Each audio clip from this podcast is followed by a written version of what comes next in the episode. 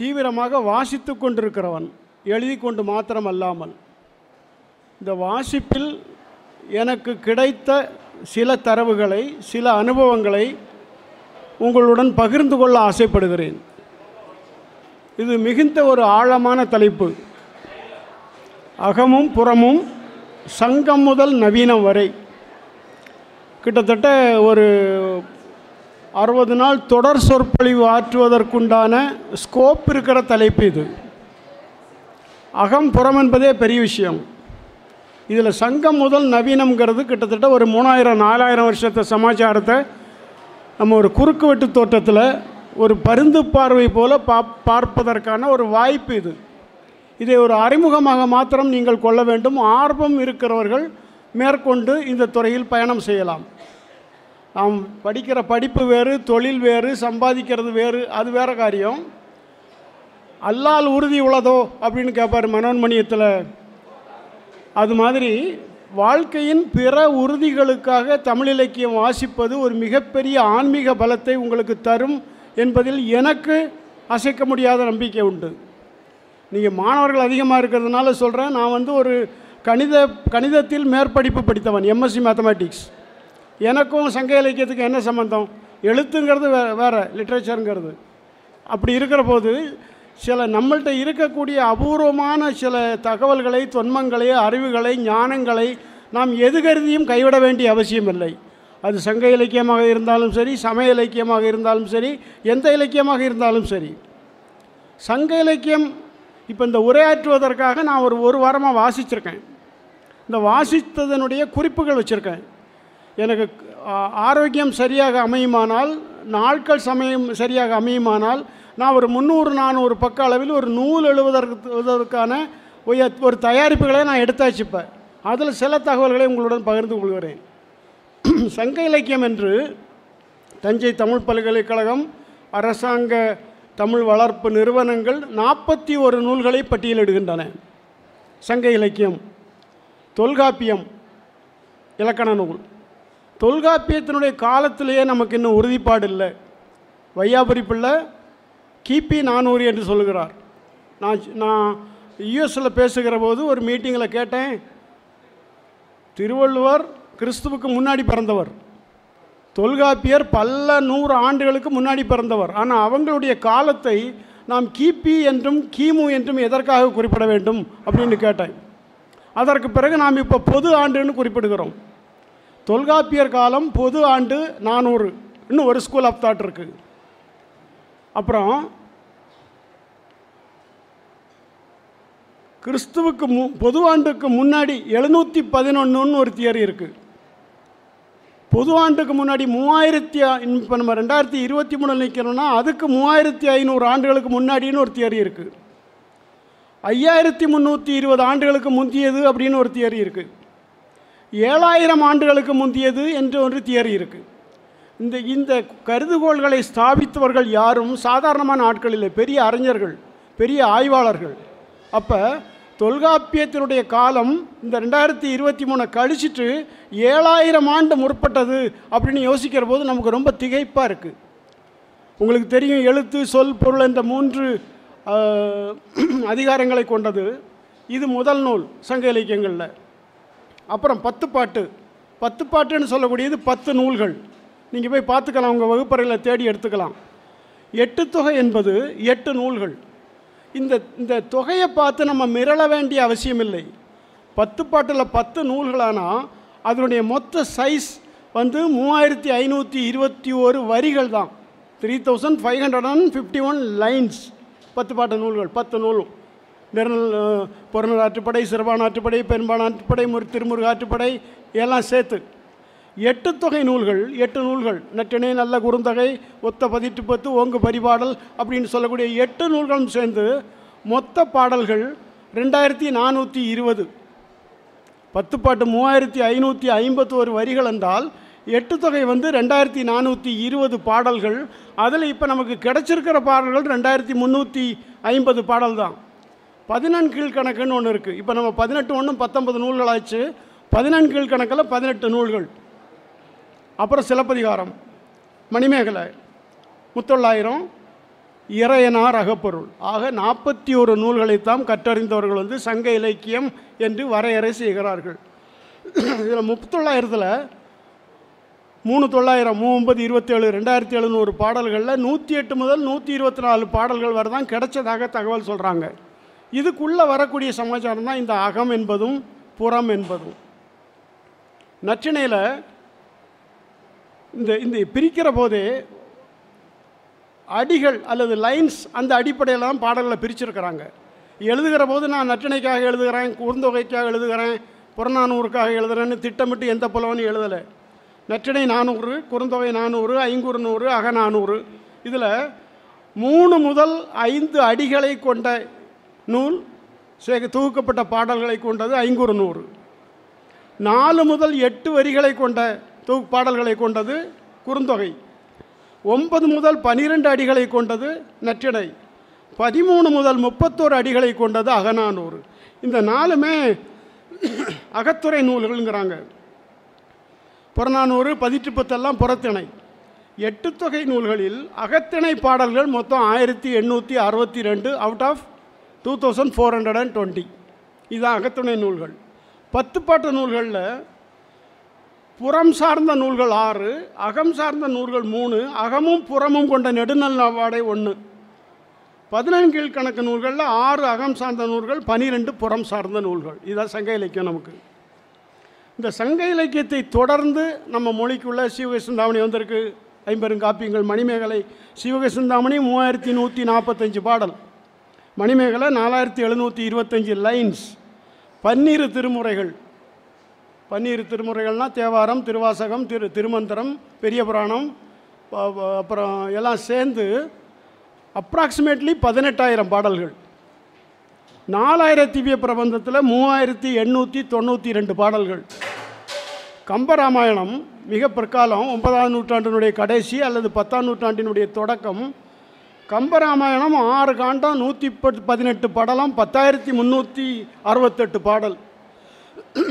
இந்த அகத்துறை புற புறத்துறை என்று சொல்லக்கூடிய பாடல்கள் எல்லாமே எல்லாத்துக்குள்ளேயும் இருக்குது தனியாக எழுதப்பட்ட நூல்களுக்கு உள்ளேயும் இருக்குது அக அகத்துக்காக எழுதப்பட்ட நூல்களுக்கு உள்ளேயும் இருக்குது புறத்துக்காக எழுதப்பட்ட நூல்கள்லையும் இருக்குது கம்பராமாயணத்துக்குள்ளேயும் அகத்துறை பாடல்கள் இருக்குது சீவக சிந்தாமணிக்கு பதிமூணு இளம்ப இளம்பங்களுக்கு உள்ளேயும் அந்த பாடல்கள் இருக்குது ஆக இது வந்து ரொம்ப பெரிய விஷயம். ஈரத்தை பற்றி பேசுவது கொடையை பற்றி பேசுவது தாளாண்மையை பற்றி பேசுவது நட்பை பற்றி பேசுவது உறவின் மேன்மையை பேசுவது அறத்தை பேசுவது இதெல்லாம் அறத் அறம் என்று சொல்வோமேயானால் காமம் காதல் ஆண் பெண் உறவு இது பற்றி பேசுவது தான் அகத்திணை. இப்போ நீங்கள் மாணவர்களாக இருக்கனால நான் கொஞ்சம் வெளிப்படையாக பேசுகிறவன் நீங்கள் புரிஞ்சுக்கூடிய கூடியவங்க. இப்போ நாம் வந்து ஆண் பெண் உறவை குறிப்பதற்காக தமிழில் பயன்படுத்தக்கூடிய சொல் உடல் உறவு. சினிமாவில் பலதும் பயன்படுத்துவாங்க வச்சு செஞ்சான் அப்படிம்பாங்க. இது அதை க கணக்கில் எடுக்க வேண்டிய அவசியம் இல்லை. சினிமா தமிழுக்கும் இதுக்கு சம்மந்தம் இல்லை. இந்த உடலுறவுங்கிற சொல் ஆயிரத்தி தொள்ளாயிரத்தி இருபத்தி ரெண்டில் வையாபுரி பிள்ளை த தொகுத்த அவருடைய தலைமையில் அமைந்த குழு தொகுத்த தமிழ் லெக்சிகனில் இந்த சொல் இல்லை. அப்போ உடனே நம்ம ஒரு முடிவுக்கு வந்துட முடியுமா? ஆயிரத்தி தொள்ளாயிரத்தி இருபத்தி ரெண்டுக்கு முன்னாடி தமிழன் உடலுறவே கொள்ளலை அப்படின்ட்டு. அது பின்னாடி யாரோ ஒரு பெருந்தகை எழுதி சேர்த்து மொ மொழிக்குள் புழங்கவிடப்பட்ட சொல் உடல் உறவு. ஆனால் அதுக்கு முன்னாடி நம்மகிட்ட இருக்கக்கூடிய சொற்கள் கலவி புணர்ச்சி முயக்கம் உவப்பு. உவப்புனா மகிழ்ச்சின்னு ஒரு பொருள் இருக்குது ஆணும் பெண்ணும் இனிமையாக இருத்தல்னு ஒரு பொருள் இருக்குது இப்படி இந்த நான்கு சொற்களும் மொழிகளுக்குள்ளே இருந்து புறக்கணிக்கப்பட்டு இப்போ உடலுறவுங்கிற சொல் வந்து நமக்குள்ளே ஸ்தாபி ஸ்தாபிசமாகி போயிடுச்சு. அப்புறம் காமங்கிறது ஒன்றும் கெட்ட விஷயம் கிடையாது. தப்பான விஷயம் கிடையாது. அது இயற்கையான பசி மாதிரி ஆன ஒரு விஷயம்.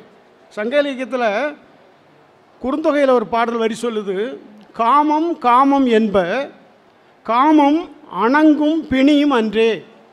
காமம் அணங்குன்னு சொன்னால் பேய் அல்லது பிசாசு அல்லது யக்ஷி அல்லது இசைக்கு இந்த பொருள் அணங்கு. அணங்குகொள் ஆறுயிர் அது வேறு அணங்கு அது காமம் என்பது பேய் கிடையாது நோய் கிடையாது அப்படின்னு குறுந்தொகை சொல்லுது.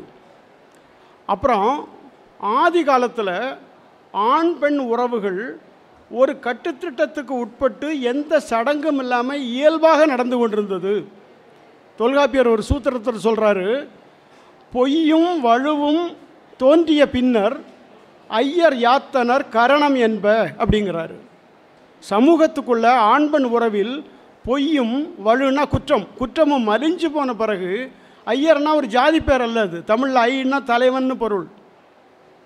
ஐயன் ஐயர் ஐயை எல்லாம் தலைவனை குறிக்கிற சொல். ஐயர் யாத்தனர் கரணம். நெறிமுறைகளை இலக்கணங்களை சில சீர்களை பெரிய தலைவர்கள் சமூக தலைவர்கள் ஊர் தலைவர்கள் ஏற்படுத்தினார்கள். திருக்குறள் ஒரு பாட்டு இருக்கு. உள்ளினும் தீரா பெரு மகிழ்வு செய்தலால் கள்ளினும் காமம் இனிது. அப்போ காமம் என்பது புறக்கணித்து ஒதுக்கப்பட வேண்டிய விஷயம் அல்ல. நினச்சி நினச்சி நினச்சி பார்த்து இன்புறம் பெறுகிற காரணத்தினால் கல்லை விட காமம் உயர்வானது அப்படின்னு திருவள்ளுவர் சொல்கிறாரு அப்புறம் அதுலேயும் நுட்பங்கள் இருக்குது நீங்கள் வந்து பார்த்துருக்கலாம் நீங்கள் ரெண்டாயிரத்தி ஐநூறுரூவா டிக்கெட் வாங்கிட்டு போய் ஒரு பெரிய உணவு உணவு விடுதியில் பூஃபே சாப்பிட்டுட்டு வரக்கூடியவங்கள பார்த்துருக்கலாம். நெடுஞ்சாலைகளில் பயணம் செய்தீங்கன்னா வேகமாக போகிற ஒரு லாரி டிரைவர் ஒரு டாபா முன்னாடி வண்டியை நிறுத்தி முரட்டு ரொட்டியும் டாலும் வெங்காயமும் பச்சை மிளகாவும் கடிச்சிட்டு திங்கிறதையும் நீங்கள் பார்த்துருப்பீங்க. முகத்தில் இருக்கிற மகிழ்ச்சியிலிருந்து தெரிந்து கொள்ளலாம். ரெண்டாயிரத்தி ஐநூறுரூவா கொடுத்து ஒரு வேலைக்கு சாப்பிடக்கூடிய மகிழ்ச்சியை விட இந்த ரெண்டு சுக்கா ரொட்டியும் டாலும் சாப்பிட்றான் பாருங்கள் அவனுடைய மகிழ்ச்சி அதிகமாக இருக்கிறது. அதற்கு என்ன காரணம்? அவனுடைய பசி காரணம். அதுதான் வள்ளுவன் சொல்கிறான் மலரினும் மெல்லிது காமம். மலரை விட மென்மையானது காமம். சிலர் அதன் செவ்வி தலைப்படுபவர். சிலர் தான் அதனுடைய நுட்பங்களை அதனுடைய இனிமைகளை நன்றாக துய்த்து அனுபவிக்க கூடு கூடி கூடுகிறவர்கள் அப்படின்னு திருவள்ளுவர் சொல்கிறாரு இதை மாதிரியான விஷயத்தை தான் அகத்துறைன்னு சொல்கிறோம் ஆண் பெண் இன்பம் துய்த்தல் காதல் செய்தல் காமம் செய்தல் இப்போ இன்றைக்கி இருக்கிற சம்பவங்களோடு நீங்கள் ஒப்பிட்டு பார்க்க முடியாது. அன்றைக்கி இருக்கிற போது இவ்வளோ வாய்ப்பு வசதிகள் இல்லாத போது முத்தொள்ளாயிரத்தில் ஒரு பாட்டு முத்தொள்ளாயிரம் இந்த நாற்பத்தொரு நூல்களில் ஒன்று நூற்றி எட்டு பாடல்கள் ஒரு பாட்டு சொல்ல போகிறேன் கூடற் பெருமானை கூடலார் கோமானை கூடப் பெருவனேல் கூடன்று கூடல் இழைப்போல் போல் காட்டி இழையா நிற்கும் பிழைப்பில் பிழைபாக்கு அறிந்து. இது பாட்டு. ஒரு பெண் அந்த காலத்தில் நாங்கள் வந்து சின்ன பிள்ளையா இருக்கும்போது எக்ஸாமுக்கு ரிசல்ட் வரும்போது ரெண்டில் ஒன்றை தொடும்போம். நான் மனசில் நினச்சிக்குவேன் இதை தொட்டால் நான் பாஸு இதை தொட்டால் ஃபெயிலு அப்புறம் சினிமா பாட்டில் ரெண்டில் ஒன்றா தொடவான்னு கேட்குறது வேறு சமாச்சாரம். தயவுசெய்து அதுக்கு போயிடாதீங்க இப்போ இதை போல் இந்த ஆருடம் சொல்வதைப் போல ஒரு பெண் ஆற்று மணலிலோ குளத்து ஒரு கடற்கரை மணலிலோ உட்கார்ந்து கொண்டு கண்ணை மூடிக்கொண்டு தன்னுடைய விரலால் அந்த மணலில் ஒரு வட்டம் போடுகிறாள். வட்டம் போடுகிற போது அந்த வட்டம் கூடுமேயானால் இப்படி கண்ணை மூடிட்டு வட்டம் போடுற போது வட்டம் கம்ப்ளீட் ரவுண்டு வருமானால் நான் அவனை கூடுவேன். கூடற் பெருமானை கூடலார் கோமானை கூடப் பெருவனேல் வட்டமே நீ கூடுவாயாக. கூடென்று கூடல் இழைச்சிட்டு வர்றா இதுக்கு கூடல் இழைத்தல்னு பேர். இழைச்சிட்டு வர்ற போதே அவளுக்கு ஒரு சந்தேகம். ஒரு வேளை வட்டம் கூடாமல் போயிடுச்சுன்னா அவனை அடைய முடியாமல் போய்விடுங்கிற முடிவுக்கு வந்துடுவோம் இல்லையா? கூடற் பெருமானை கூடலார் கோமானை கூட பெருவனேல் கூடென்று கூடல் இழைப்பார் போல் காட்டி அந்த இடத்துல பிரேக் ஆகுது. இழையா நின்றால் பிழைப்பில் பிழைவாக்கறிந்து இது முத்தொள்ளாயிரத்தில் இருக்கக்கூடிய அகத்திரை பா அகத்திணை பாடல். ஒருவேளை அந்த வட்டம் கூடாமல் போனால் அவனை கூடாமல் போயிடுவானே ஆகவே வட்டத்தை கம்ப்ளீட் பண்ணாமல் உட்காந்துருப்பா அப்படின்னு முத்தொள்ளாயிரம் பேசுது. அதே போல் முத்தொள்ளாயிரத்தில் இன்னொரு பாட்டு ரோ- சாலையில் பயணம் போகிற குதிரையில் போகிற ஒரு மன்னனை பார்க்குறா. பார்த்து அவன் மேல் மையல் உருகளா உருகிறாள் காமம் உருகிறாள். அவனை நினச்சி ஏங்கிட்டு இருக்கா. ஒழுங்காக குளி குளிக்கிறதில்ல ஒழுங்காக சாப்பிட்றதில்ல ஒழுங்காக தலைவாரிக்கிறதில்ல பித்து பிடிச்சவ மாதிரி உட்காந்துருக்கா அவள் அம்மா என்ன நினைக்கா? இவளுக்கு பேய் பிடிச்சிட்டு போல் இருக்கு பேய் ஆட்டாமல் வேறு வழி இல்லை அப்படின்னு சொல்லி மந்திரவாதிகளை கூப்பிட்டு களம் வரைஞ்சு களம் வரைதெல்லாம் மலையாளத்தில் இன்னும் ரொம்ப சர்வசாதாரணமாக இருக்கிற ஒரு விஷயம். களம் வரைஞ்சு காராட்டு உதிரம் தூய் காராடை வெட்டி அதனுடைய ரத்தத்தை தொளித்து இவங்களை உட்காத்தி வச்சு இவளுக்கு பேயோட்ட முயற்சி செய்கிறான் அந்த பொண்ணு பாடுறா காராட்டு உதிரம் தூய் காராட்டின் உதிரத்தை பெய்து காராட்டு உதிரம் தூய் அன்னை களன் இழைத்து நீராட்டு நீங்கென்றால் நீங்குமோ? தண்ணியில் குளிப்பாட்டி என்னை உட்காத்தி வச்சு பே ஓட்டினா போகுமா அது? வென்றி களம் கொண்ட வெஞ்சினவேல் கோதைக்கு நெஞ்சு களம் கொண்ட நோய். என்னுடைய நோய் வந்து நெஞ்சு என்னுடைய நெஞ்சு களங்கண்ட நோய் வென்றி களம் கண்ட வெஞ்சினவேல் கோதையின் மீது கொண்ட காதலின் காரணமாக வருகிற நோய். இது சங்க இலக்கியம் முத்தொள்ளாயிரம். ஒரு திருக்குறளே சொல்லுது. ஒருத்தி தனியாக இருக்கா? துணைக்கு யாரும் இல்லை. கணவன் ஏதோ ஒரு வழியில் பிரிஞ்சு போயிருக்கலாம் அல்லது காதலன் வாராது இருக்கலாம். திருக்குறள் சொல்லுது திருக்குறள்லையும் அக இலக்கியம் இருக்குது அறம் பொருள் இன்பம் இன்பத்துப்பால் அல்லது காமத்துப்பால் மண்ணுயிரெல்லாம் துயிற்றி அழித்து இரா என் அல்லது இல்லை துணை அப்படிங்குது திருக்குறள். இந்த உலகத்து சகல ஜீவராசிகளையும் பாதுகாத்து உரக்காட்டி இந்த இரவு இருக்கு பாருங்க அந்த இரவு மாத்திரம் தனியாக இருக்குது அந்த இரவுக்கு துணையாக நானும் உட்கார்ந்து கொண்டிருக்கிறேன் அப்படின்னு திருக்குறளில் பாட்டிருக்கு இன்னொரு பாட்டு குறுந்தொகையில் நான் ஏற்கனவே சொன்னேன் முறையான நிறையான திருமணங்கள் அவசியமில்லாத காலம். அப்போ ஒருத்தி வந்து தன்னுடைய மனதை பறிகொடுத்து அவனோட இன்பமும் துய்த்து விடுகிறாள். இன்பம் துய்த்த பிறகு என்ன நடந்ததுங்கிறது கவிஞன் சொல்லலை உரையாசிரியர்களும் சொல்லலை. நான் ஒரு படைப்பிலக்கியவாதிங்கிறதால நான் அனுமானிக்கிறேன். அவள் கற்பமாகி இருக்கக்கூடும். இதை எங்கேயும் தெளிவாக சொல்லலை. என்னுடைய அனுமானம் அப்ராக்சிமேஷன் வச்சுக்கோங்க. அவள் சொல்கிறா யாரும் இல்லை தானே கல்வன் அவன் யாருன்னு எனக்கு தெரியாது. என்னோடய அன்பாக பழகினான் நேசத்தோடு இருந்தான். நான் அவனோட உறவில் இருந்தேன். அவனே திரும்ப வர்றதில்ல என்னை சந்திக்கிறதில்ல. நான் என்ன செய்ய முடியும்? அப்போ யாரும் சாட்சி இல்லையான்னு கேட்பீங்க ஒரு ஓடை ஓடிக்கிட்டு இருக்கு. அதில் மீனினுடைய வரவு பார்த்து திணைத்தாள் போன்ற கால்களை உடைய ஒரு குறுகு மாத்திரம் உண்டு சாட்சி அப்படின்னு குறுந்தொகை சொல்லுது. முழு பாட்டையும் சொல்கிறேன் உங்களுக்கு நான். யாரும் இல்லை தானே கல்வன் தான் அது பொய்ப்பின் யான் எவன் செய்கோ? திணைத்தாளன்ன சிறும் பசுங்கால ஒழுகு நீர் ஆறல் பார்க்கும் குறுகும் உண்டு யான் மணந்த ஞான்றே. இந்த மணந்தங்கிற சொல்லிருந்தால் நான் உங்களுக்கு பொருள் பேதம் சொன்னேன். யான் மணந்த நான்று அவனோட நான் உறவு கொண்ட போது ஒரு குறுகு மாத்திரம் பார்த்துக்கிட்டு இருந்தது. அது ஓடையில் ஓடக்கூடிய தண்ணீரில் வரக்கூடிய ஆரல் மீனினுடைய வரவை பார்த்து உட்கார்ந்தது. வேறு யாருக்கு தெரியாது. அவனே களவு செய்துட்டான் பொய் செய்துட்டான் வஞ்சனை செய்துட்டான்னா யான் நான் என்ன செய்ய முடியும்? தானது பொய்ப்பின் யான் எவன் செய்கோ? இது சங்க இலக்கியம். இதுபோல் அம்பிகாபதின்னு கம்பனுடைய மகன் ஒரு கதை இருக்குது அவன் காதல் பற்றி ஒரு பாட்டு பாடுறான். உருகி உடல் கருகி உள்ளீரல் பற்றி எரிவது அவியாது என் செய்வேன். வரியறவ நஞ்சிலே தோய்த்த நளின விழி பெண் பெருமாள் நெஞ்சிலே இட்ட நெருப்பு. என் நெஞ்சில் நெருப்பு வச்சுட்டு போயிட்டாவ. அவளுடைய அவள் எந்த எந்த மாதிரி நளின விழி அழகான விழிகளில் நளினம்னா தாமரைன்னு பொருள். கமலம்னா தாமரை நளினம்னா தாமரை பங்கயம்னா தாமரை வனசம்னா தாமரை அரவிந்தம்னா தாமரை கஞ்சம்னா தாமரை புண்டரிகம்னா தாமரை சரோஜம்னா தாமரை. நளின விழி பெண் பெண் பெண் பெருமாள் வரி அரவன் அஞ்சிலே தோய்த்த விடமுடைய பாம்பினுடைய நஞ்சிலே தோய்த்த அந்த விழிகளால் என் நெஞ்சிலே இட்ட நெருப்பு நான் என்ன செய்வேன்? என்னுடைய உடல் உருகுது உடல் கருகுது உள்ளீரல் பற்றி எரியுது.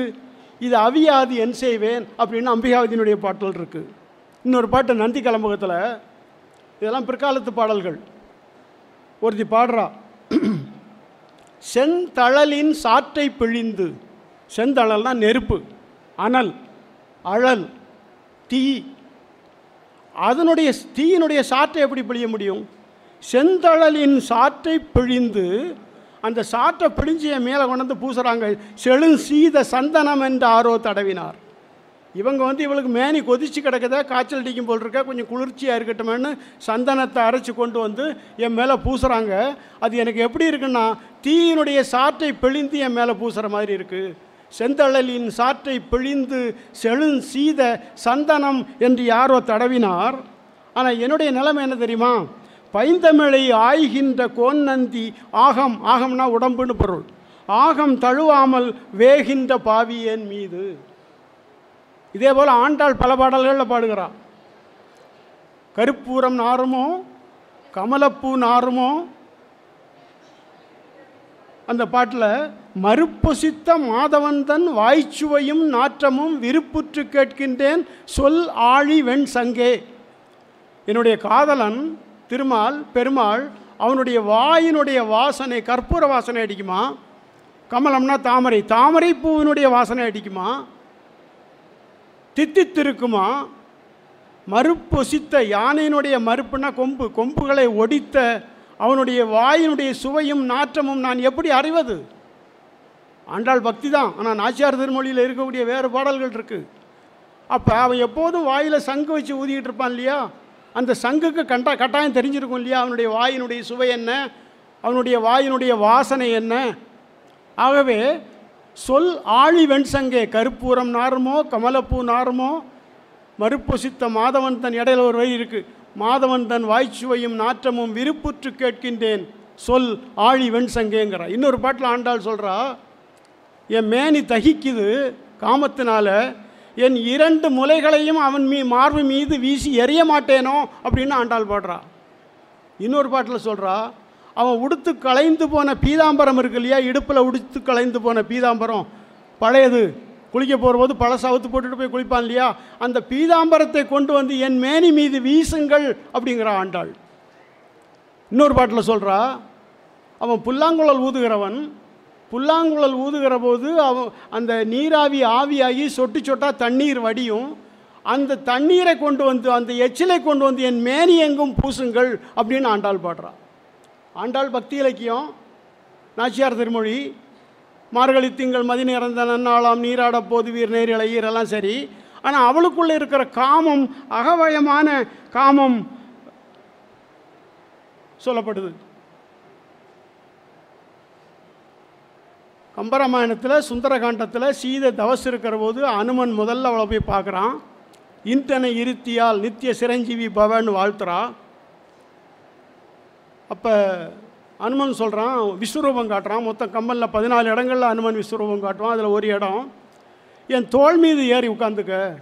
என்னுடைய மென் மயிர் பற்றி இருத்தியால் அடர்த்தியான என்னுடைய முடிகளை பற்றி உட்கார்ந்து நீ மூடி முழிக்கிறதுக்குள்ளே ஒரு சின்ன உறக்கம் போடுறதுக்குள்ளே ஒன்று கொண்டு போய் ராமனுடைய காலடிகளில் நடத்திடுவேன். அப்போ அதுக்கு சீதை பதில் சொல்கிறா அது சாத்தியம் இல்லை. ஏன் என்ன ஆணுன்னு நினைக்கிறியா? ஆண்கிறதுனால இல்லை அங்கே ரெண்டு பேரும் வில்லு வச்சுக்கிட்டு நின்றுட்டு இருக்கான்ல. அவனுடைய வில்லுக்கு இழுக்கு என்பதால் நான் வர தயாராக இல்லை அப்படிங்கிறா சீதை. அல்லல் மாக்கள் இலங்கையது ஆகுமோ? எல்லை நீத்த இவ்வுலகங்கள் யாவையும் ஒரு சொல்லினால் சுடுவேன் அவர் வில்லின் ஆற்றற்கு மாசந்து வீசினேன் அப்படின்னு பாட்டு. அடுத்தாப்புல அனுமன் விடைபெற்று போகிற போது நான் ஒரு மாதம் காத்திருப்பேன். காத்திருந்த போது என்னை வந்து மீட்டுட்டு போகலன்னா அவங்க திரும்பி போகிற போது கங்கை கட்ட கரையில் எனக்கு எள்ளும் தண்ணீரும் இறைச்சிட சொல்லு அப்படின்னு சொல்லுகிற போது ராமனுக்கு ஒன்றை ஞாபகப்படுத்து. வந்து என்னை கரம் பற்றிய வைகல்வாய் இந்த இப்பிறவிக்கு இரு மாதரை சிந்தையாலும் தொடேன் எனும் திருவரம் திருச்செவி சாற்றுவாய். என்னை கையை பிடிச்சி வந்தான்ல திருமணத்தின் போது அப்போ எனக்கு ஒரு வரம் கொடுத்துருக்கான். இந்த இப்பிறவியில் ரெண்டு மாதர்களை உடலால் அல்ல ஸ்பரிசத்தால் அல்ல உறவால் அல்ல சிந்தையாலும் தொடேன். இதை நான் சொல்லிக்கிட்டு இருக்கேன். நான் வந்து கனடாவில் ஒரு அமைப்புக்காக இருபத்தி நாலு மாதம் கம்பன் சொல்லிக்கிட்டு இருக்கேன். மாதம் ஒரு வகுப்பு. இந்த பாட்டை சுந்தரகாண்டம் சொல்லிகிட்டு இருக்கேன் ஒரு ஆறு மாதம் முன்னாடி ஒரு அம்மா குறுக்கிட்டு சொல்கிறாங்க சார் உடலால் தொட்டிருக்க மாட்டோம். ஆனால் சிந்தையாலும் தொடேங்கிறது ரொம்ப பெரிய விஷயம். மனசால் நான் ஒரு பெண்ணை விரும்பியிருக்க மாட்டேனா? இல்லை அவள் ஒரு ஆணை விரும்பி இருக்க மாட்டாளா? இது அகத்துறை. கம்பன் வந்து அது என்ன என்ன விதமான காப்பியமாக இருந்தாலும் சரி அதற்குள்ளும் அகத்துணை பாடல்கள் உண்டு. வந்து என்னை கரம்பற்றிய வைகல்வாய் என்னை கைப்பிடிக்கிற போது சொன்னால் இல்லையா இதை ஞாபகப்படுத்து அப்படிங்கிறான். இதெல்லாம் அகம் சார்ந்த விஷயங்கள் பழைய இலக்கியங்களில். ஆயிரத்தி எண்ணூறு ரெண்டாயிரம் வந்து வருஷம் கடந்து வந்திருக்கிற விஷயங்கள் இது.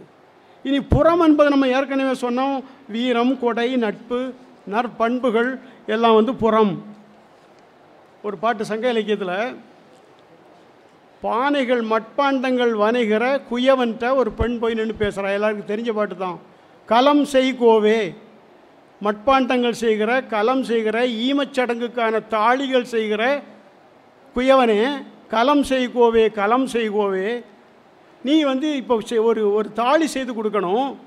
அந்த தாலியை கொஞ்சம் பெருசாக செய்து கொடு. ஏன்னா நான் என்னுடைய கணவனோட அவனுடைய வண்டியில் சுரங்கள் பல கடந்து வந்திருக்கிறேன். அந்த அந்த வண்டியில் ஆரக்காலில் ஒட்டி இருக்கிற பள்ளி மாதிரி அவனோட நான் வாழ்ந்திருக்கேன்.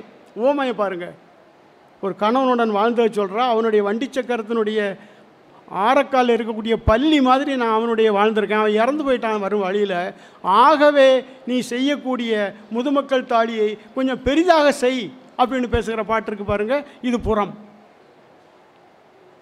புறநானூட்டில் வீரை வெளியனார் பாட்டு. முற்றத்தில் முந்தில் முந்தில்லாம் முற்றம். முஞ்சை முசுண்டையோடு முந்தில் முஞ்சை முசுண்டையோடு எல்லாம் பம்பி கிடக்குது. பலா தூங்குது பலா மரங்கள் பழுத்து தொங்குகின்றன. இன்னொரு விஷயம் சொல்ல விரும்புகிறேன் தூக்கம்ங்கிற சொல் வந்து ஸ்லீப்புக்கான தமிழ் சொல் அல்ல. தூக்கம் என்றால் தொங்குவது. தூங்குதல்னு திருவள்ளுவர் பயன்படுத்துவான்னா காலம் தாழ்த்துதல். மலையாளத்தில் தூக்கம்னா தொங்கின்னு அர்த்தம். தூங்கி சத்து அப்படின்னா நாண்டுக்கிட்டு நின்று சத்தான்னு அர்த்தம்.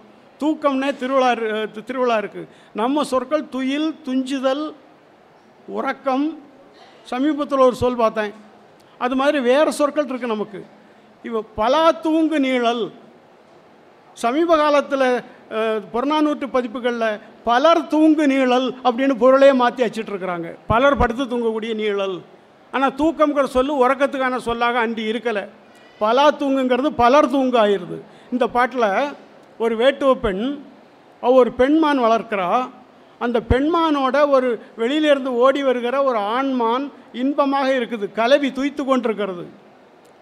இவருடைய கணவன் வேட்டைக்கு போயிட்டு வேட்டையில் எதுவும் கிடைக்காம திரும்பி வந்து வீட்டினுடைய படிப்புறையில் திண்ணையில் அல்லது வராண்டாவில் படுத்து கையை தலைக்கு வச்சுட்டு படுத்து உறங்கிட்டு இருக்கான். அப்போ அவன் மத்தியானம் அவனுக்கு கூழ் காய்ச்சி கொடுக்கறதுக்காக கொஞ்சம் திணை காய போட்டிருக்கா. அந்த திணையை வந்து கூட்டமாக பறவைகள் வந்து மேய்ஞ்சிக்கிட்டு இருக்கு. கொத்தி கொத்தி தின்னுக்கிட்டு இருக்கு. இவளுக்கு ஒரு சிக்கல். ஒரு ஒரு கல் எடுத்து சு போ அப்படின்னு அந்த அந்த திணைகளை விரட்டப்போ வேலையானால் ரெண்டு விஷயம் இருக்குது ஒன்று கணவன் எழுதலும் அஞ்சி. உறங்கிக்கிட்டு இருக்கிற கணவன் எந்திரிச்சு அந்த காட்டில் இருந்து வந்து தான் மகள் போல வளர்க்குற பெண்மான் இன்பம் துய்த்து கொண்டிருக்கிற பெண்மானோடு இருக்கிற ஆண்மானை போட்டு தள்ளிடக்கூடும் வேட்டையாடிடக்கூடும். அல்லது தன்னுடைய பெண் மாதிரி வளர்க்குற ஆண் பெண்மானோட இன்பம் துய்த்து கொண்டிருக்கிற ஆண்மான் அஞ்சு ஓடிவிடக்கூடும். இந்த ரெண்டும் செய்யாமல் மத்தியானத்துக்கு காய போட்டு தேனை பரவதுனாலும் பரவாயில்லன்னு நின்றுட்டு இருக்கா அப்படின்னு ஒரு பாடல் பாடல் சொல்கிறாரு வீரவழியினார் இதுலேயும் காமம் பேசப்படுது ஆனால் இது புறத்திணை. அதே மாதிரி புறத்திணை பாடல்கள் பெரிஞ்சு தரனார் பாட்டு. வீட்டில் பெரிய கோட்டை அடுப்பு இந்த காலத்தில் மாதிரி கேஸ் ஸ்டவ் கிடையாது மரப்படி அடுப்பு கிடையாது பெரிய இப்படி கோட்டை மாதிரி அடுப்பு இருக்கும். அந்த கோட்டை அடுப்பில் தீப்பத்தை வச்சு பல நாள் ஆச்சு. ஆடு நனி மறந்த கோடுயர் அடுப்பின் ஆடுன்னா அடுதல்.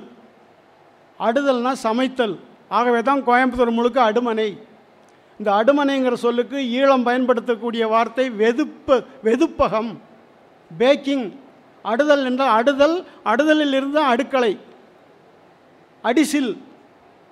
அடப்பண்ணி வைத்தால் அடிசிலை உண்டால் மடப்பிணியாளோடு மந்தனம் கொண்டார்னு திருமூலர் பாடுறார்ல அது இந்த அடுதல்.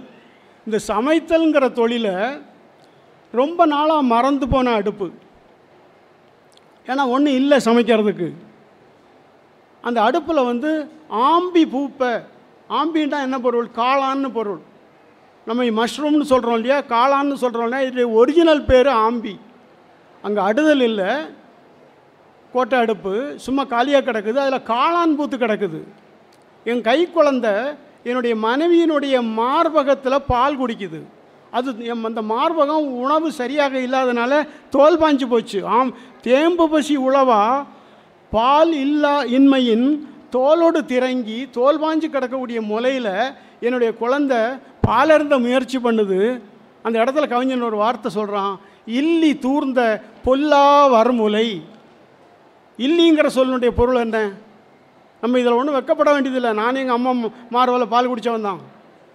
முளை காம்பிலிருந்து பால் வரக்கூடிய துளைகளுக்கு சங்கத்தமிழ் சொல் இல்லி இல்லி தூர்ந்த பொல்லா வறுமுலை அப்படி இருக்கக்கூடிய காலத்தில் உன்னை பார்த்து நான் வந்தேன்ப்பா அப்படின்னு குமணனை நோக்கிய பாடல் வந்து புற புறத்திணை பாடல்களாக இருக்குது திருவள்ளுவர் சொல்கிறாரு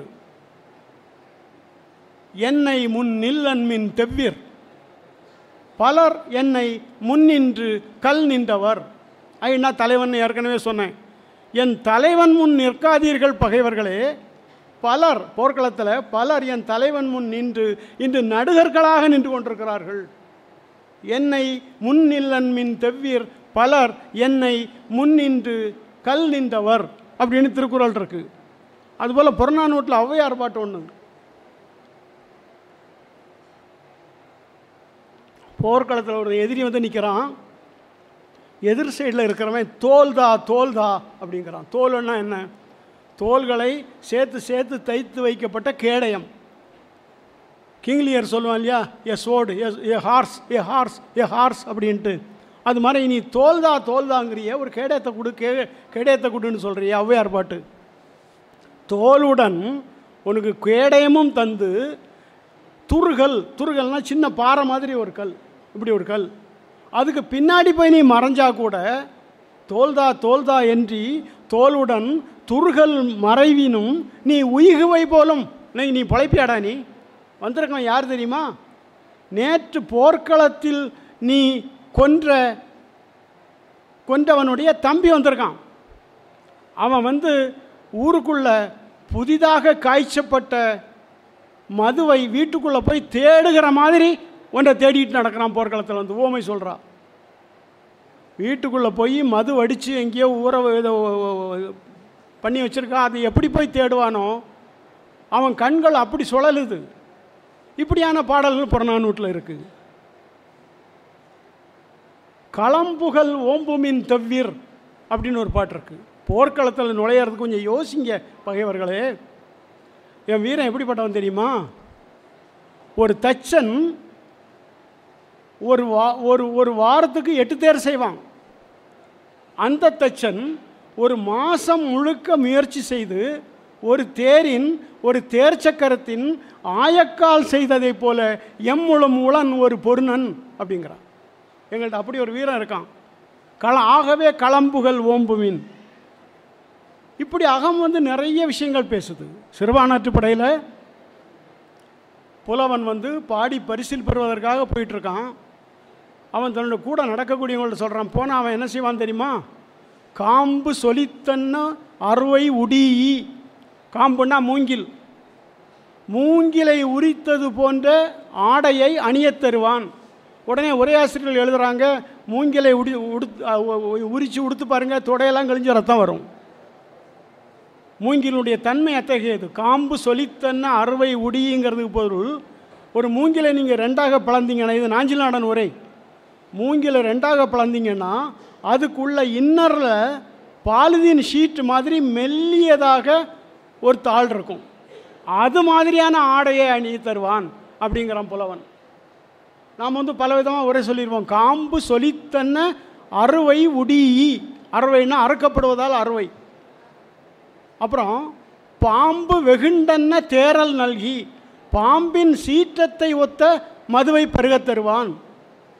மூணாவது சொல்கிறான் அர்ஜுனன் காந்தடவ காண்டவ வனத்தை எரித்த அர்ஜுனனுடைய தம் முன் அண்ணன் பீமன் அவன் சமையல் கரையில் வல்லுவனன் அவனுடைய சாத்திரத்தில் வழுவாதபடியான உணவை சமைத்து உண்ணத் தருவான். இது பேசுது. சங்க இலக்கியம் பேசுது. நாம் நினச்சிக்கிட்டு இருக்கோம் புலவர்களுக்கு யானை கொடுத்தான் குதிரை கொடுத்தான் தங்க தேர் கொடுத்தான் அதெல்லாம் எனக்கு நம்பிக்கை இல்லை. என்ன கொடுத்துருப்பான் போய் பாடி பாடிட்டு வரக்கூடிய புலவன்ட்ட பத்து பக்கம் சோளம் கொடுத்துருப்பான் இல்லை கம்பு கொடுத்துருப்பான் ராகி கொடுத்துருப்பான். ஒரு பத்தா பத்து தேங்காய் எடுத்துகிட்டு போடான்னு சொல்லியிருப்பான். ரெண்டு வேட்டி துண்டு கொடுத்துருப்பான் நல்ல குளிப்பாட்டி சாப்பாடு போட்டு மது ஊற்றி கொடுத்து அவன் பாட இவன் கேட்டிருப்பான். அப்படி தான் எனக்கு கிடைக்கிற தரவுகள். அது மாதிரி பக்தி இலக்கியம் அகம்புறம் இதிலேருந்து நீங்கள் ஒதுக்க வேண்டிய அவசியம் இல்லை. ஆண்டாள் பற்றி ஏற்கனவே சொன்னோம் நம்ம. திருமுருகல் சொல்கிறாரு வேலை முடிஞ்சு வீட்டுக்கு போகிறான் பொங்கி வச்சுருக்கா சாப்பிட்டான். சாப்பிட்ட உடனே கொஞ்சம் படுத்துக்கிறேன்னா உடம்பை என்னவோ செய்கிற மாதிரி இருக்குன்னு சொன்னான். கிடக்க படுத்தான். கிடந்து ஒளிந்தானே. அடப்பண்ணி வைத்தால் அடிசிலை உண்டான். மடப்பிடியாலோடு மந்தனம் கொண்டார். இடப்பக்கமே இறை இறைனா கொஞ்சம். இறப்பக்கம் இடப்பக்கமே இறை நொந்ததே என்றார். கிடக்கப்படுத்தான் கிடந்து ஒளிந்தானே. இதுவும் புறம்தான். அடுத்த பாட்டில் சொல்கிறாரு ஒருத்தன் செத்து போனான். அவன் வந்து இன்னார் Rao Bahadur Nobel prize laureate Sahitya Akademi இன்னார் இதெல்லாம் சொல்ல மாட்டான். பேரினை நீக்கி பிணம் என்று பேரிட்டு. அப்புறம் அவன் சவந்தான். பேரினை நீக்கி பிணம் என்று பேரிட்டு. ஊரினை கூட்டி ஒலிக்க அழுதிற்று. சூரையம் காட்டிடை கொண்டு போய் சுட்டிட்டு நீரினில் மூழ்கி நினைப்பு ஒளிந்தார்களே. இது புறம் பேசக்கூடிய பாட்டு. அப்பர் சுவாமிகளுக்கு போனீங்கன்னா நான் ஏற்கனவே சொன்னேன் பன்னீர் திருமுறைகள் திருஞான சம்பந்தர் தேவாரம் மூணு அப்பர் தேவாரம் மூணு சுந்தரதே மூர்த்தி தேவாரம் சேர்த்து ஏழு மாணிக்கவாசர் மாணிக்கவாசகர் எட்டு அப்புறம் சேக்கலார் ஒன்று திருமந்திரம் ஒன்று பன்னீர் திருமுறைகள் திருப்பல்லாண்டு எக்ஸட்ரா பன்னின் ப பதினெட்டாயிரம் பாட்டுன்னு. நாம் வந்து சமய இலக்கியங்கிற காரணத்தினால தமிழில் அற்புதமான கவிதைகளை தமிழை மொழியை சொற்களை ஒரு மாதிரி நெகேட் பண்ணி வச்சுருக்கோம். ரொம்ப சோர்வாக இருக்கீங்க. செத்துப்போனா போயிடுவணும்னு நினப்பா இருக்குது கொரோனா காலம்னு நினச்சிக்கோங்க. எங்கிட்ட அப்புறம் சொல்கிறாரு அல்லல் என் செய்யும். அல்லல் என்னப்பா செஞ்சிடும் அருவினை என் செய்யும். தொல்லை வல்வினை தொல்லைன்னா பழமைன்னு பொருள். தொல்லை வல்வினை தொந்தம்தான் என் செய்யும். இந்த இந்த உணர்ச்சியை இந்த வேகத்தை நமக்கு வழங்குகிற பாடல்களாக இருக்குது அப்புறம் அடுத்த ரெண்டு வரி அவர் வந்து தில்லை சிற்றம்பலவானருக்கே எல்லையற்ற அன்பு பூண்டேனுக்கேன்னு சொல்லிட்டு போவார். அதுக்காக இந்த முதல் ரெண்டு நிலையில நம்ம காம்ப்ரமைஸ் பண்ணிட முடியாது. காரைக்காம காரைக்காலமே நூற்றி நாற்பத்தி மூணோ நூற்றி நாற்பத்தி ஏழோ பாட்டு தான். அற்புத திருவந்தாதி மூத்த திருப்பதிகம் இது போல். ஒரு பாட்டில் கேட்குறா உன் கை சிவப்பாக இருக்குது நீ கையில் தீயேந்தி ஆடுகிறதுனால கை சிவப்பாக இருக்கா? அல்லது உன் கையினுடைய சிவப்பு தீயில ஏறனால தீ சிவப்பாக இருக்கா? காரைக்காலமையுடைய கவிதை இது தமிழ். அழலாட அம் கை அழகிய கை சிவந்ததோ அல்லால் அம்கை அழகால் அழல் சிவந்தவாரோ. பேயாடு காணத்து பிறங்கு தழலேந்தி தீயாடுவாய் நீ இதனை செப்பு வெண்பா. இதை நீ சொல்லு எனக்கு. இப்படி வந்து ஏகப்பட்ட செய்திகள் இருக்குது குண்டலகேசியில் ஒரு பாட்டு கணத்துக்கு கணம் செத்துக்கிட்டு இருக்கோம். அரும்புகிற போது பாளையாம் தன்மை சத்தும். பாளைன்னா ஒரு பூம்பாளை மலர்ந்து வருகிற பருவம் அந்த தன்மை செ- செத்து போச்சு. பா பாலனாம் தன்மை சத்தும். இளைஞனா விளையாடிட்டு இருக்கோம் ஓடி திரிச்சு அந்த தன்மை போயிடுச்சு. காளையாம் தன்மை சத்தும். இளைஞனாக உலாவிக்கிட்டு இருக்கிறோம். அந்த தன்மை செத்து போகுது. காமுறும் இளமை செத்தும். நாம் கண்டு காமுகிற அல்லது நம்மை கண்டு காமுறுகிற அந்த இளமை சத்தும். மீளும் இ- வியல்பும் இன்னு மேல் வரும் மூப்புமாகி இந்த மாதிரி மூப்படைஞ்சு எழுபத்தாறாவது வயசில் அவங்க முன்னாடி நின்றேன். மேல் வரும் மூப்புமாகி பாலையாம் தன்மை சத்தும் பாலனாம் தன்மை சத்தும் காளையாம் தன்மை சத்தும் காமுறும் இளமை சத்தும் மீளும் இ- இயல்பு மின்னே மேல் வரும் மூப்புமாகி நாளும் நாம் சாகின்றோமால்? Every day we are dying கணத்துக்கு கணம் செத்துக்கிட்டு இருக்கோம். நாளும் நாம் சாகின்றோமால் நமக்கு நாம் அழாததென்னே? அப்படின்னு பாட்டு கேட்குறோம் இது புறத்திணை. பாரிமகளிர் பாட்டு சொல்லிக்கிட்டே போகலாம். இப்படி வந்து சங்க இலக்கியம் முதல் கம்பராமாயணம் சமய இலக்கியங்கள் பாரதியார் இப்படி பல பாடல்கள் வரைக்கும் அகமும் புறமும் தொடர்ந்து பேசிக்கிட்டு இருக்கிறாங்க. அது அந்த பாதையில் தான் நவீனமும் வந்துக்கிட்டு இருக்கு. புதுமை பித்தன்லேருந்து தொடங்கலாம் நம்ம. அன்று இரவுன்னு ஒரு சிறுகதை புட்டுக்கு மண் சுமந்த சிறுகதை. உங்களுக்கு தெரியும். நான் மாட கூடலில் அன்று நால்வர் உறங்கவில்லை அதில் ஒருதான் சொக்கேசன் அப்படின்னு ஆரம்பிக்கக்கூடிய சிறுகதை அது. அது ஒரு புறத்திணை இலக்கியம் பக்தி சார்ந்த இலக்கியம் அல்ல அது சிறுகதை அது. இன்னொரு பாட்டு பட்டாபிஷேகத்துக்கு அப்புறம் ராமனும் சீதையும் சரையு நதி கதிரை கரைக்கு தேரில் வாக்கிங் போவாங்க. அங்கே வந்து அகலிகையினுடைய குடில் இருக்குது முனிவனோட உட்காந்துருக்கா ரெண்டு பேரும் சீதையும் அகலிகையும் உரையாடுவாங்க. உரையாடுகிற போது ஒரு நாள் தீக்குளிக்க சொன்ன கதையை சொல்கிறா சீதை. என் மேல் சந்தேகப்பட்டு என்னை தீக்குளிக்க செய்தான் செய்தார்கள். ஒன்று அகலிகை கேட்குறா தீக்குளிக்க சொன்னானா? நீ தீக்குளிச்சியா அகலிகைக்கு அவ்வளவு கோபம் வருது. அப்போ வந்து இந்த சந்தேகப்படுவது எல்லாமே ஆண்களுடைய தர்மமா? அன்னைக்கு ராமனையும் சீதையும் தேரில் வழி அனுப்புவதற்காக அகலிகை குடிசையை விட்டு வெளியில் வரல. ராமனுக்கு அந்த மூடு புரிஞ்சு போச்சு சீதைக்கு மூடு புரிஞ்சு போச்சு அகலிகை இருக்கா? அவளுடைய கணவன் அந்த முனிமன் முனிவனுக்கு தோணுது. இவள் வந்து ரொம்ப ஃப்ரஸ்ட்ரேட்டடாக இருக்கா? ரொம்ப வெறுப்போடு இருக்கா? இவளுடைய மூடை மாற்றுவதற்காக முனிவன் அகலிகையை தழுவ முற்படுகிறான். தழுவ முற்படுகிற போது புதுமைப்பித்தன் எழுதுகிறாரு மறுபடியும் அகலிகை மனதில் இந்திர நாடகம் இந்திர நாடகம்னா என்ன? பூனை. பூனைன்னா எங்கள் மொழியில் பூச்சை அல்லது பூசை? உள்ளே போய் அகலிகையோட இன்பம் துய்த்தல். நெஞ்சினால் பிழைப்பிலாளை நீ அழைத்திடுக என்ன? அப்படிங்கிறான் விஸ்வாமித்திரன். அவன் நெஞ்சால தப்பு செய்யலப்பா. கம்பன் சொல்கிறான் புக்கு குடிசைக்குள்ளே புகுந்து புக்கு அவளோடும் புதுமண மதுவின் தேரல் ஒக்க சமமாக உண்டு இருத்தலோடும் தக்கதன்று என்ன ஓரால் தாழ்ந்தனல் இருப்ப முக்கனான் அணை ஆற்றல் முனிவனும் முடுகி வந்தான். இது கம்பன்.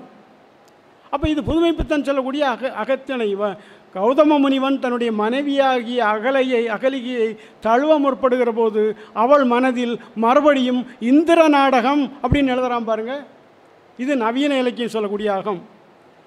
இதுபோல் ஜானகிராமனுடைய பரதேசி வந்தாள்னு ஒரு ஷார்ட் ஸ்டோரி அது வந்து புறம். ஆனால் அவனுடைய அம்மா வந்தாளுங்கிற நாவலில் ஒரு காட்சி. மொட்டை மாடியில் கணவனும் மனைவியும் இன்பம் தூய்க்கிறார்கள். இன்பம் தூய்த்து முடிஞ்ச உடனே கணவன் விலகி படுக்கிறான் மனைவி படுத்திருக்கா? ஆடையற்று. மனைவியை பார்த்து இவனுக்கு தோணுது. பேர் வச்சிருக்கான் பாரு பேர். கலவி முடிந்த பிறகு மனைவியை பார்த்து கணவன் பேசக்கூடிய பேச்சு பேர் வச்சிருக்கான் பாரு பே- தேவடி ஆளுக்கு பேர் வச்ச மாதிரி. அலங்காரத்தம்மாள் அப்படின்ட்டு. இந்த சொல் எதன் காரணமாக வருகிறது அவனுக்கு? அவனுடைய இயலாமை காரணமாக. இன்றைக்கி நம்ம தேவடியாங்கிற சொல்ல பயன்படுத்த முடியாது. சட்டப்படி நம்ம மேலே வழக்கு தொடர்ந்துருவாங்க. நம்ம சொற்கள் பரத்தமை வேசிமை முலை விளையாட்டி அப்படின்னு கம்பன் ஒரு சொல் பயன்படுத்துகிறான் பொருட்பெண்டீர் திருக்குறள் பயன்படுத்துது. இவ்வளவு சொற்கள் இருக்குது. ஆனால் அவன் சொல்கிறான் ஒரு கணவன் கலவி முடிஞ்ச பிறகு தன்னுடைய மனைவியை பார்த்து மனைவியினுடைய உடல் கடந்த கிடப்பை பார்த்து நான் படுத்திருக்கா தேவடியா படுத்த மாதிரின்னு சொன்னால் அதனுடைய அர்த்தம் என்ன? இது ஜானகிராமன் காட்டக்கூடிய ஒரு அகம். இப்படி தொடர்ந்து சு வேணுகோபால் இருக்கார் எம். கோபாலகிருஷ்ணனுடைய மனைமாட்சி முழுக்க முழுக்க அகம் சார்ந்த நாவல். கண்மணியுடைய அஞ்சலைங்கிற ஒரு நாவல் முழுக்க முழுக்க பெண் சம்பந்தப்பட்டாலும் அது புறம் சார்ந்த நாவல். இப்படி சொல்லிக்கிட்டே போகலாம். என்னுடைய நேரம் முடி முடிவு வந்துருச்சுன்னு நினைக்கிறேன். ஆக நீங்கள் வந்து நான் இதன் மூலம் உங்கள்கிட்ட வேண்டிக் கொள்ள விரும்புவது தொடர்ந்து வாசியுங்கள். தயவு செய்து திட்டமிட்டு ஒதுக்காதீர்கள். வாட்ஸ்அப்பில் ஒரு நாளைக்கு ஒரு சராசரி இளைஞன் நாலு மணி நேரம் செலவு பண்ணுறதா சொல்கிறாங்க நானே அதை எப்படி குறைக்கிறதுன்னு யோசிச்சுட்டு இருக்கோம். கொஞ்சம் பழைய இலக்கியங்களுக்குள்ளே போய் பாருங்கள் நவீன இலக்கியங்களுக்குள்ளே போய் பாருங்கள் ஒரு சினிமா நடிகன் செத்து போனால் நமக்கு வந்து எட்டு நாள் அதான் செய்து. நான் வெளிப்படையாக கேட்குறேன் ஒரு ஒரு பாடகி இறந்து போனால் சிறந்த பாடகி பல மொழிகளிலும் பாட பாடியிருக்கிற பாடகி அவளுடைய இசை பற்றி ஞானம் பற்றி நமக்கு எந்த ஐயமும் இல்லை. ஆனால் அவள் சினிமாவில் பாடினாங்கிற காரணத்தினால அவளுக்கு கிடைக்கிற மரியாதை இங்கே வந்து நெய்வேலி சந்தான கோபாலனுக்கு கிடச்சிதா? மதுரையைச் சேர்ந்த அவர் நண்பர் அந்த பாடகருக்கு கிடச்சிதா? டிஎம் கிருஷ்ணாவுக்கு கிடச்சிதா? சஞ்சய் சுப்பிரமணியத்துக்கு கிடச்சிதா? அருணா சாய்ராமுக்கு கிடச்சிதா? சௌமியாவுக்கு கிடச்சிதா? அல்லது சுதா ரகுநாதனுக்கு கிடச்சிதா? பாம்பே ஜெயஸ்ரீ கிடச்சிதாங்கிறத நீங்கள் யோசிக்கணும். கலை என்பது சினிமா மாத்திரம் அல்ல. அதன் மூலம் மாத்திரம் உலகத்தை தயவு செய்து பார்க்காதீங்க. கேம் என்பது கிரிக்கெட் மாத்திரம் அல்ல. அப்போ நீங்கள் இந்த இலக்கியத்துக்குள்ளே போய் பார்க்குற போது மொழியோடு உறவோடு மனித மாண்புகளோடு உரையாடக்கூடிய வாய்ப்பு நம்ம உங்களை வெகு தூரம் தூக்கிட்டு போகும். மாணவர்களாக இருக்கிறதுனால நான் இதை சொல்கிறேன் உங்களுக்கு. கொஞ்சம் கொஞ்சம் சிரமமாக தான் இருக்கும். ஒரு உரை வேண்டியது இருக்கும். நவீன இலக்கியத்தில் தொடங்குங்க. நல்ல சிறுகதைகள் நல்ல நாவல்கள் நல்ல கவிதைகள் வாசிங்க. அப்படி கொஞ்சம் கொஞ்சமாக மேலே போங்க. சங்க இலக்கியம் வரைக்கும் போங்க. அங்கே வந்து அவ்வளவு அற்புதங்கள் கிடக்குது. இதை சொல்வதற்கான ஒரு அனுமதியை தந்ததற்கு நன்றி தெரிவித்துக்கொண்டு அமைகிறேன். வணக்கம். ஏற்கனவே சொன்னேன் எனக்கு எழுபத்தாறாவது வயசு நடக்குதுன்ட்டு. என்னுடைய பத்து அல்லது பதினைந்து வயதில் இருக்கும்போது சக மனிதர்களிடம் நான் தரிசித்த அனுபவித்த சாட்சியாக நின்ற மனித பண்பு என்பது இன்றைய மனிதர்களிடம் வெகு வெகு வெகுவாக அருகிக்கொண்டிருக்கிறது என்பதை நான் உணர்கிறேன். இதை நான் ஒரு குற்றச்சாட்டாக சொல்லலை சமூகம் அப்படி மாறிக்கிட்டு இருக்குது கீழே ஒருத்தன் சைக்கிளில் இருந்து விழுந்தான்னா ஓடி போய் தூக்கி அவன் முட்டில் வலிக்கூடிய ரத்தத்தை தொடச்சி தண்ணி குடித்த தம்பின்னு சொன்ன காலம் போய் இன்றைக்கி ஒருத்தன் ஆக்சிடென்டல் விழுந்துட்டான்னா அவனை செல்ஃபி எடுத்துக்கிட்டு இருக்கோம். ஸோ இந்த மாறுபாடு சமூகத்தில் ஏற்படுத் ஏற்பட்டு கொண்டிருக்கிற இந்த மாறுபாடு ஓப்பான விஷயம் அல்ல. எல்லாரும் விளம்பரம் செய்கிறாங்க ஓ பாசிட்டிவ் அல்லது ஓ நெகட்டிவ் ரத்தம் எனக்கு அவசியமாக தேவைப்படுது உடனே கொண்டு வந்து தாருங்க.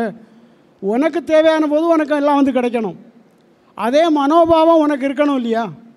அடுத்தவனை நோக்கி சக மனித பண்புகள் சக மனித நேயம் மானுட நேயம் மிக அருகி கொண்டிருக்கிற காரணத்தினால நான் சொல்கிறேன் இளைஞர்கள் இதிலிருந்து கொஞ்சம் மீண்டு வரணும். என் வீட்டுக்கு நான் பெ- தற்பெருமைக்கு சொல்லலை. என் வீட்டுக்கு பின்னாடி ஒரு கொய்யா நிற்கிது ஒரு நண்பருடைய கல்யாணத்துக்கு கொடுத்த கொய்யா கன்று. எட்டு வருஷமாச்சு நட்டு காய்ச்சிட்ருக்கு. சிவப்பு கொய்யா. எங்கள் பக்கத்தில் வௌவால் அதிகமாக ஆடிக்கிட்டு இருக்கும் நல்ல மஞ்சள் கலர் அடித்து இருக்குது நான் என் பேரன்ட்ட சொல்கிறேன் அவன் ஒன்றாவது வகுப்பு படிச்சுட்டு இருக்கான் இப்போ. டே இந்த கொய்யாவை பறிச்சிடணும். இல்லைன்னா வௌவால் சாப்பிட்டு போயிடும் அவன் உடனே சொல்கிறான் வௌவால் தானே தாத்தா- தாத்தா சாப்பிடுது. வேஸ்ட் இல்லை இல்லை தாத்தா. எனக்கு வந்து ஐ அப்ரிசியேட்டட் ஹிம் இந்த உணர்வு அவனுக்கு இருக்குல்ல. வௌவால் ஒரு ஜீவராசி தானே. அது சாப்பிடட்டுமே. நாம் வந்து இதை பற்றி நான் பல கட்டுரைகள் எழுதியிருக்கேன். தீதம் நன்றுமலை எழுதியிருக்கேன். கைமண் அளவுலையும் எழுதியிருக்கேன். நமக்கு ஏன் இந்த தயையும் கொடையும் பிறவி குண குணம் அப்படிங்கிற அவ்வை? இது ஏன் நம்ம குழந்தைகள்கிட்ட வராமல் போச்சு? வராமல் தடுத்தது யார்? நான் இப்போ இருக்கிற குழந்தைகளை த- தப்பு சொல்ல மாட்டேன். உங்களுடைய பெரியப்பா சித்தப்பா தாய்மாமமாரு இவங்கெல்லாம் நமக்கு என்ன கற்று தந்தாங்க? எவ்ரி திங் பியூர்லி டி டிபெண்ட் ஆன் மணிங்கிறது ஒரு தப்பான விஷயம். பொழுது போக்க வேண்டியது ஆனால் எந்த நாட்டிலேயாவது கேள்விப்பட்டிருக்கீங்களா? ரெண்டாயிரரூவா டிக்கெட் வாங்கிட்டு காலையில் நாலு மணிக்கு போய் சினிமா தேட்டர் வாசலில் க்யூவில் நிற்கிறவன் தமிழன் மாத்திரம் தானே வேறு நான் வந்து இந்த தமிழ்நாட்டில் மொத்த ஸ்டேட்டும் பயணம் பண்ணியிருக்கேன். மகாராஷ்டிரா ஸ்டேட்டில் பதினெட்டு வருஷம் இருந்திருக்கேன். மகாராட் மகாராஷ்டிரா ஸ்டேட்டினுடைய ஜனத்தொகை பன்னிரெண்டு கோடி. மொத்த மகாராஷ்டிராவில் நூற்றி பதினெட்டு தேட்டர் தான் இருக்குது நீங்கள் எட்டு கோடி தமிழர்கள் எத்தனை தேட்டர் வச்சுருக்கீங்கன்னு நீங்களே எண்ணி பார்த்துக்குங்க. It's more than two hundred and sixty five three hundred தப்பு சொல்லலை. ஆனால் ஓய்வுக்கும் ஒரு ஒரு பொழுது இருக்குது நேரம் இருக்குது பாட்டு என்பது சினிமா பாட்டு மாத்திரம் அல்ல கலை என்பது சினிமா மாத்திரம் அல்ல நான் பலர்கிட்ட கேட்குறேன் சங்க இலக்கியத்துக்கு போனால் அதற்குண்டான தெளிவுகள் இருக்குது எவ்வளவு செய்திகள் சொல்கிறான் எவ்வளோ விஷயங்கள் சொல்கிறான் அவன் யாரும் பெரிய செல்வந்தர்கள் கிடையாது. நான் ஏற்கனவே சொன்ன மாதிரி பாடி பரிசில் வாங்கிட்டு வந்து பிழைச்சவன். ஒருத்தன் புலவன் வந்து மண்ணற்ற போய் பாடி பாடி பரிசில் வாங்கிட்டு வந்திருக்கான். கொஞ்சம் சோளம் கொஞ்சம் தெனை கொஞ்சம் வரகு கொடுத்துருப்பாங்க. இதெல்லாம் பக்கத்து வீட்டுக்கெல்லாம் கொடுங்கிறான். நாளைக்கு வேணும்னு வச்சுருக்காத. நீ கடன் வாங்கினதெல்லாம் திருப்பி கொடு. ஸோ இதை நம்ம பார்க்குற போது சில செய்திகள் நமக்கு கண்டிப்பாக நம்முடைய மடைமாற்றம் செய்யும் நம்மளை. நம்ம மனசில் சில சீரிய சிந்தனைகளை உருவாக்கிவிடும் நம்மளை வளர்த்து கொள்வதற்கு உதவி புரியும் என்கிற நம்பிக்கையோடு நான் உங்கள்கிட்ட பேசுகிறேன் ஐயா நன்றிகள். காலம் கடந்து கொண்டிருக்கிறது. நிறைவான வினா ஒன்று மட்டும். ஐயாவிடம் வினா தொடுப்பதற்கு முன்னால் இங்கு கூடியிருக்கிற மாணவர்களுக்கு ஒரு சிறிய செய்தி. திருக்குறள் தொல்காப்பியம் படியுங்கள். நான் இப்போ தான் படிக்க தொடங்கியிருக்கிறேன். நான் முப்பத்தாறு ஆண்டுகள் தமிழகத்தை தமிழ்நாட்டை விட்டு மகாராஷ்டிரா பீகார் இமாச்சல் பிரதேசம் எல்லா ஊர்லேயும் சுற்றிட்டு ஓய்வு பெற்ற பிறகு தமிழ் படிக்க தொடங்கிக்கிறேன் நான் படித்தது பிஏ எலக்ட்ரானிக்ஸ் அப்புறம் போஸ்ட் கிராஜுவேஷன் ஆனாலும் இப்போது தான் தெரியுது தமிழ் எவ்வளவு சிறந்த மொழி அப்படிங்கிறத படிக்கும்போது உங்களுடைய பேச்சு வழக்கு பண்படுகிறது. அதை நானே உணர்கிறேன். இது உங்களுக்கான செய்தி. ஐயா அவர்களுக்கு ஒரு வேண்டுகோள். நீங்கள் கலவி அப்படிங்கிற சொல் எப்படி மறைஞ்சு போச்சு? கலவி முயக்கம் புணர்ச்சி அப்படிங்கிற சொல்லலாம். அந்த இன்டர் கோர்ஸுங்கிறத தமிழ்படுத்தினதுனால உடல் உறவு அப்படிங்கிற ஒரு வன்மையான தொடர் வந்து பழக்கத்துக்கு வந்துருச்சு. ஆனால் இந்த நான்கு சொற்களும் மிக அழகான சொற்கள். அதே போல் உடல் மொழி அப்படிங்கிற ஒரு சொல் இப்போ உலாவிக்கிட்டு இருக்கு பாடி லாங்குவேஜ் அப்படிங்கிறதுக்கு. அதற்கு அழகான தமிழ் சொல் மெய்ப்பாடு அப்படிங்கிறது ஒன்று இருக்குது அது கொஞ்சம் சொல்கிறீங்களா மக்களுக்கு? நன்றி. மெய்யினாலே உடம்பு தான் உடம்பினுடைய ஒவ்வொரு சூழ்நிலைக்கு தகுந்த மாதிரி சந்தர்ப்பத்துக்கு தகுந்த மாதிரி நீங்கள் விரும்பிய விரும்பாலும் விரும்பாமலும் உங்கள் முகம் கோணும். கண் விரியும் அல்லது சுருங்கும். மூக்கு வெடைக்கும். இதைத்தான் நம்ம மெய்ப்பாடுன்னு ஐயா சொல்கிறாரு அச்சம் மடம் நாணம் பயிர்ப்புன்னு நாலு சொல் நீங்கள் ஒரு எரும மாட்டை ஒரு பசுமாட்டை முதுகில் தொட்டின்னா அந்த இடம் மாத்திரம் சிலருக்கும். அது அதனுடைய மெய்ப்பாடு. அதுதான் பயிர்ப்புங்கிறது. நீங்கள் சினிமாவில் காட்டுற மாதிரி வீட்டு பெண்கள் எங்கள் அம்மையோ எங்கள் சித்தியோ எங்கள் அத்தையோ என் தங்கச்சிகளோ அந்த விதத்தில் நாணப்படுறதில்ல. நாம் என்ன செய்திருக்கோம்னா இந்த தமிழ் சினிமா நடிகைகள் காட்டுகிறது சனிம தமிழ் சினிமா நடிகர்கள் காட்டினதெல்லாம் மெய்ப்பாடுன்னு நம்ம ஸ்வீகாரம் செய்துக்கிட்டு இருக்கோம். அது உண்மையான மெய்ப்பாடு அல்ல அது நடிப்பு. ரெண்டுக்கும் நம்ம வித்தியாசம் தெரிஞ்சுக்கணும். ஒரு பெண்ணும் வீட்டில் இப்போ நீங்கள் என்னுடைய பேத்தி வயசு.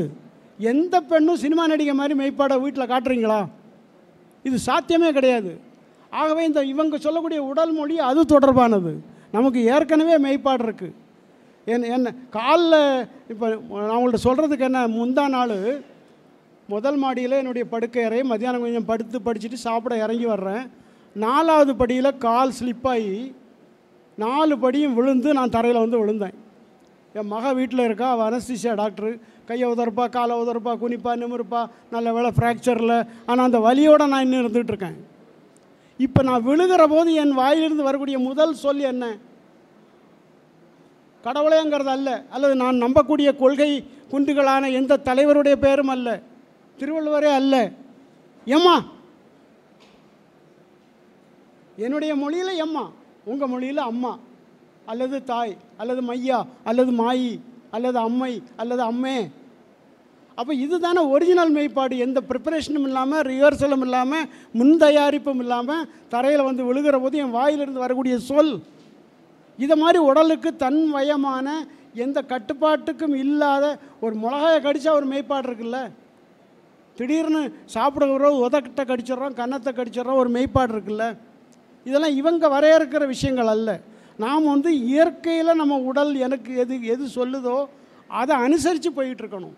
நாம் வெகு தூரம் அதிலிருந்து விலகி வந்துட்டோம். எல்லாமே இன்றைக்கி இருக்கிற யங்ஸ்டர்ஸினுடைய ரியா ரியாக்ஷன்ஸ் எல்லாமே சினிமாட்டிக்காக இருக்குது சினிமா நடிகன் எப்படி உடல் மொழியை வைத்து காட்டு காட்டுவானோ நடிகை எப்படி காட்டுவாளோ அதை நம்ம இமிட்டேட் பண்ணுறோம் அதை நம்ம நகல் செய்கிறோம் தயவுசெய்து அதிலேருந்து நம்ம மீண்டு வரணும். அதிலேருந்து விலகி வரணும்னு நான் உங்களை ஒரு ஒரு தாத்தா இடத்துலேருந்து உங்களை நான் கேட்டுக்கிறேன்.